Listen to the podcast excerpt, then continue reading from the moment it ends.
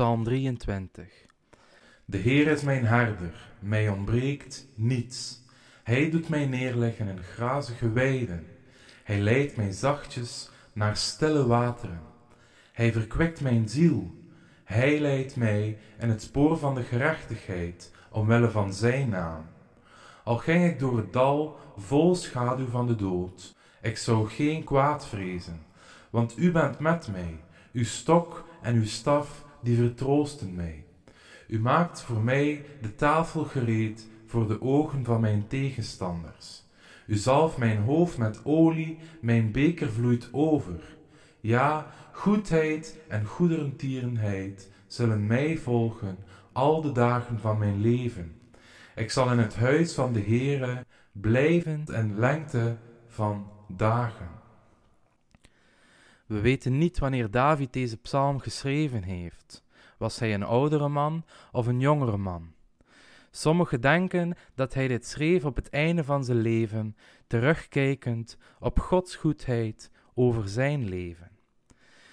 Maar ik denk liever dat hij dit schreef als een jonge gast wanneer hij nog als schapenherder was, met zijn schapen rondom hem en de prachtige groene velden. De Heer is mijn herder, zegt David. Ik verbeeld me David het liefst als een jonge gast die de moed had om met de grote reusachtige Goliath te gaan vechten. Ik verbeeld me David dat hij op weg is naar het gevecht met Goliath en zegt: Al ging ik door een dal vol schaduw van de dood, ik zou geen kwaad vrezen, want u bent met mij. Uw stok en uw staf, die vertroosten mij. David neemt ons mee in Psalm 23 van schapenherder in de groene velden met zijn schapen van zijn vader naar het dal waar hij met Goliath ten strijd trok. En dan neemt David ons mee naar de glorie. En in het eerste stuk spreekt David over onze zwakheid. In het tweede stuk spreekt David over onze tegenstanders. En op het einde van zijn psalm spreekt hij over onze toekomst. Alles hier is geconnecteerd met elkaar. David zegt: De Heere is mijn herder. En dat is in de HSV-vertaling allemaal met hoofdletters, het woord Heere. En dat Heere geschreven wordt met allemaal hoofdletters verwijst naar de naam Jehovah. David zegt dus: Jehovah is mijn herder. En de Joden hadden een bepaalde angst om de naam Jehovah te gebruiken, waardoor zij het veranderen naar Adonai. Maar Jehovah betekent: Ik ben die ik ben. Vandaar zien we in Openbaringen 1, vers 8 ook: Hij die is, die was en die komt. Het woord wordt dus in drie delen gemaakt: Je, Ho, Va. Wat betekent: Hij die is, die was en die komt. En wij als mensen leven in het verleden, het heden en de toekomst. Waar wij zeggen: Ik was, ik ben en ik kom, zegt God: Ik ben, ik ben en ik ben. God is eeuwig en niet gebonden aan tijd.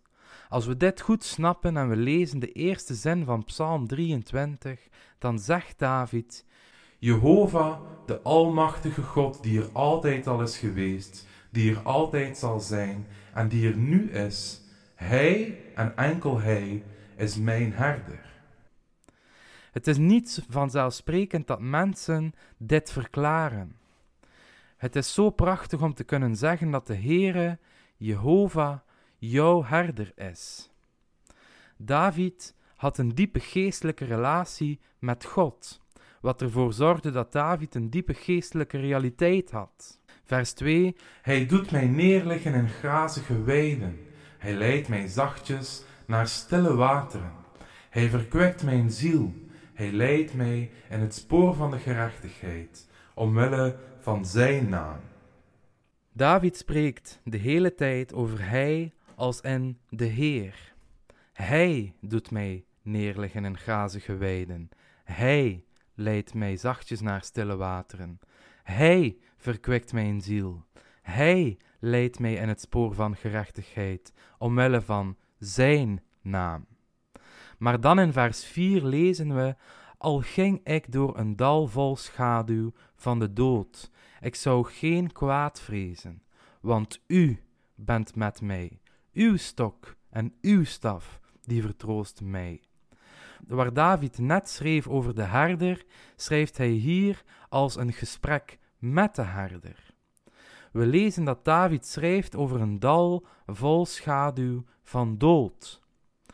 Maar letten we erbij op dat een schaduw ons niets kan doen. Een schaduw van een pijl kan ons niet raken, of een schaduw van een kogel kan ons niet bezeren. De schaduw van een hond kan ons niet bijten.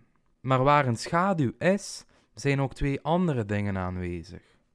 Om een schaduw te hebben, moet je iets stoffelijks hebben en je moet ook licht hebben. En het is het licht dat over het stoffelijke schijnt, die ervoor zorgt dat er schaduw is.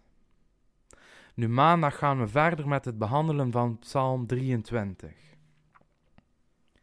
Het gebedspunt: neem een stuk van Psalm 23 vandaag mee in jouw gebed.